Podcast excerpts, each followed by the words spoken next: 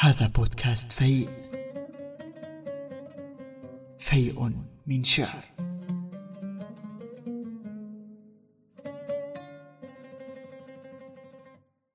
ربي ضاقت ملاعبي في الدروب المقيدة. أنا عمر مخضب وأمان مشردة.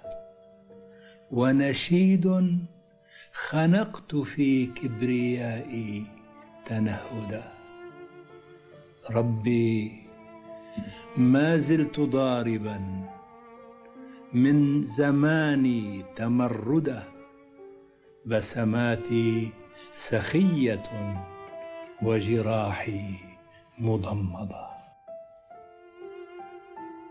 شاعر عرف بكبريائه اللافت. وثقافته الواسعة فظلت هاتان السمتان مرافقتين له طوال حياته. ولد عمر أبو ريشة عام 1908 ويرجح أنه ولد في عكا موطن والدته خيرة الله اليشرطي وهي في زيارة لأهلها. لكن يرجع أصله إلى مدينة منبج شمال شرقي ريف محافظة حلب مدينة عرفت بشعرائها كالبحتري وأبو فراس الحمداني. أبوه شافع أبو ريشة قائم مقام منبج والخليل ومن ثم طرابلس. أجاد الشعر وحرص على أن يحظى عمر بتعليم جيد فأدخله مدرسة النموذج الابتدائية في مدينة حلب. وفي عام 1924 التحق بالمدرسة الأمريكية في بيروت ليتم تعليمه الثانوي. ومن هنا بدأت رحلة من التجوال والسفر. رسمت ملامح حياة هذا الشاعر. بعد أن قرر دراسة الكيمياء في جامعة مانشستر استغرق سفره ثلاثة أشهر من حلب إلى لندن مرورا بإسطنبول وباريس المحطة التي أحبها وأتم العشرين فيها متجها عبر باخرة نقل إلى مدينته الجديدة. أذكر كتبت ودع الأهل وأخلى ربعه وبكى الحب الذي شيعه. سار والأيام تحدوه وهي هات للأيام أن ترجعه.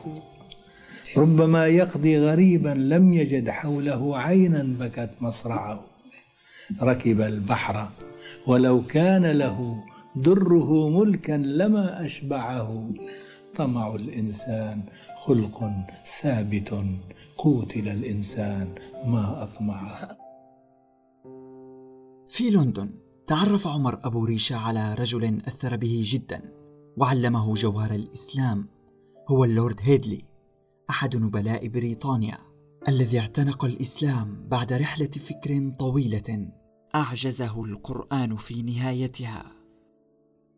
وفي مانشستر بدأت مسيرة الشاعر الجامعية مسيرة لا تخلو من قصة حب مأساوية ظلت محفورة في ذاكرته إذ أنه أحب نورما الفتاة الإنجليزية التي رعته إثر إصابته بمرض النكاف وبعد شفائه عاد إلى وطنه ليستأذن أهله بالزواج منها وما إن رجع إلى إنجلترا حتى عرف أن نورما أصيبت بالنكاف. وتوفيت. فرثاها بقصيدة حملت اسم خاتمة الحب. أتقن عدة لغات وقرأ لشعراء عالميين ما جعله يبتعد تدريجيا عن الكيمياء ويفتن بعالم الأدب.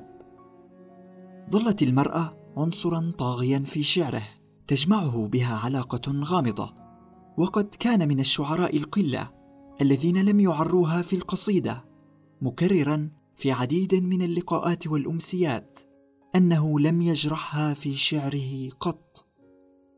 ماذا أقول في المرأة؟ وأنا أقول الآن هي والدنيا. وما بينهما؟ غصص الحرة وأهواء العنيدة رحلة للشوق. لم أبلغ بها ما أردتني من فراديس بعيدة طال دربي وانتهى زادي له ومضى عمري على ظهر قصيده عاد عمر أبو ريشة إلى سوريا ليعيش في حلب ويتولى منصب مدير دار الكتب الوطنية.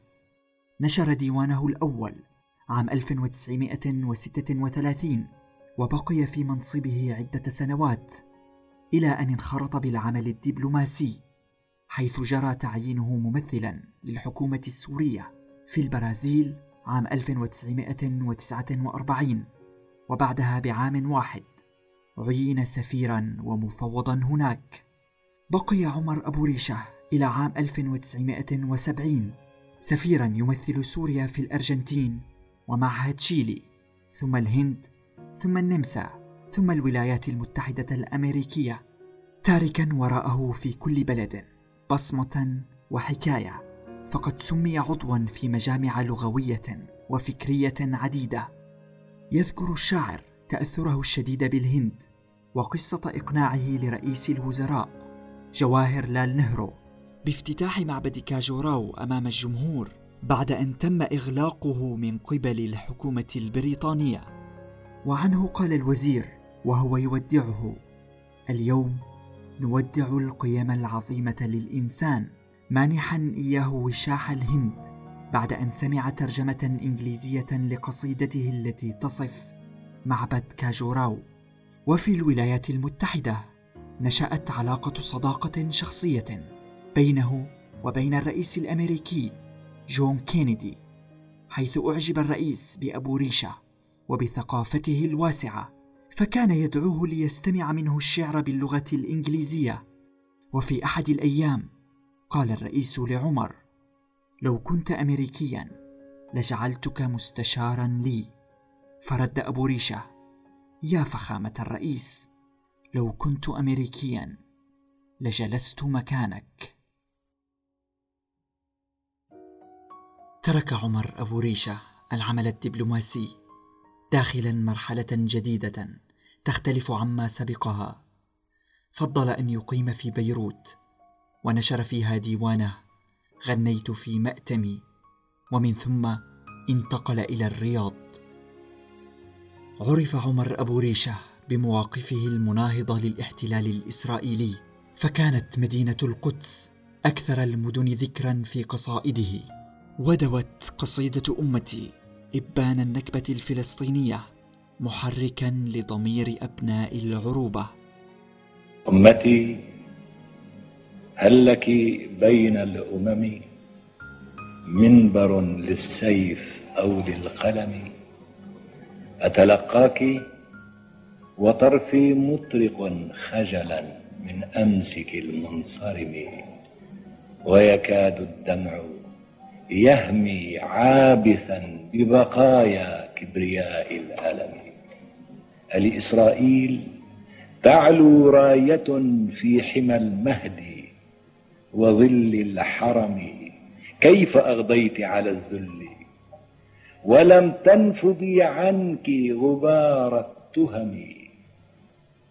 ودع القادة في أهوائها تتفانى في خسيس المغنم.